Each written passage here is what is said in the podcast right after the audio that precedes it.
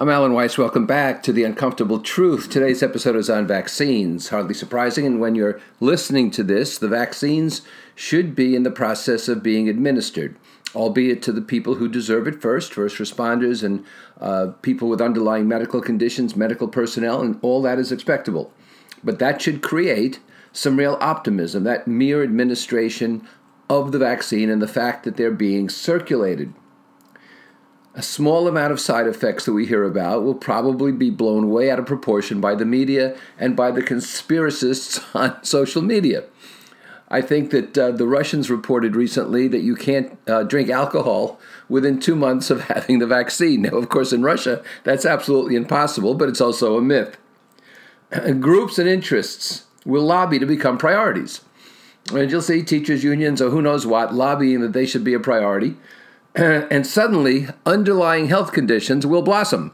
People will suddenly have these. I'm reminded of the people on airplanes. Remember airplanes when we used to fly on them, where the flight um, the flight agent, the gate agent, would say, you know, if you have any kind of need to board early, please do so. And a, a, raft of people, 15, 20 people, would go down the jetway, and these were the same 15 to 20 people who would run up the jetway when the plane landed. They needed extra time to get in front of the rest of us. So I think these underlying health conditions will look the same way, and you'll see people with doctor's notes and so forth. There'll probably be a black market in illicit vaccine, some of which will be stolen and some of which will be crap. You know, not unlike the illicit drug market, right? I'm predicting Andrew Cuomo, the governor of New York, will whine that his state isn't getting enough of the vaccines for enough people, although he'll probably get it early himself and before everyone else. I understand he's getting some kind of fraudulent Emmy from someone in Europe for distinguished services on television in his news conferences about the vaccine, which really were a series of whining, pleading teleconferences. I hope the Emmy is for bathos. Look it up. Is it possible, as I read last week in the newspapers, and I think it was the Wall Street Journal, not some rag, that 50% of the population reports they are in no hurry on this survey to get the vaccine. They'd rather wait and see. And another 25% on top of them says they won't take it no matter what. Now, if you choose not to vaccinate your kids for measles, we've been all through that, or yourselves or your family for COVID, what ails you can't be fixed by a vaccine. Sorry. You know, people unsubscribe when they hear me say that. They cite every confirmation biased article supporting their loopy positions they get by on some obscure pseudo expert's commentary or documentary or white paper about the dangers of vaccine. One guy keeps taking me to task, and he finally drove me to such a state that I unsubscribed him. Come on, as our president elect would say. Come on, man. If you're engaged in conspiracy theories without a shred of empirical evidence, and you only listen to fellow conspiratists, let me tell you something. You're paranoid. That's right, you heard it here. There will be lines and waits for the vaccine.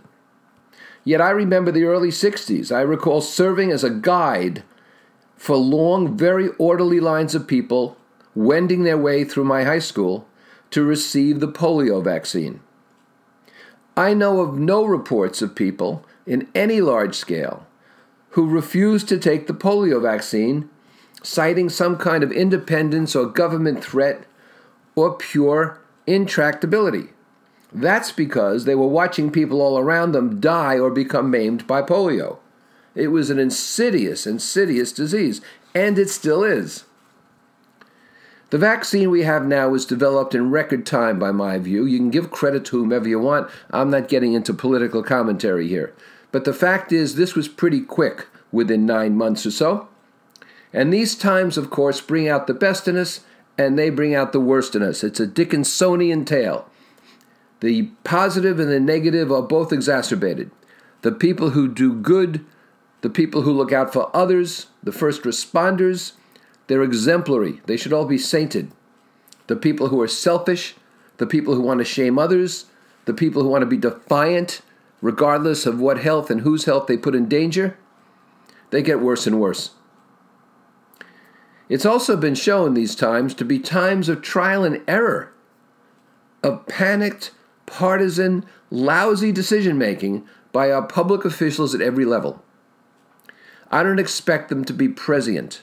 I don't expect them to be the great Kreskin, but I do expect them to make the proper decisions medically without politics getting in the way, no matter what your politics are. But politics often trumped medicine during this crisis and trumped business and trumped the personal relief efforts that we should have made in greater volume and earlier and more effectively.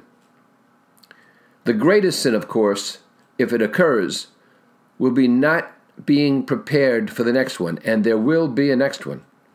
And that's the uncomfortable truth.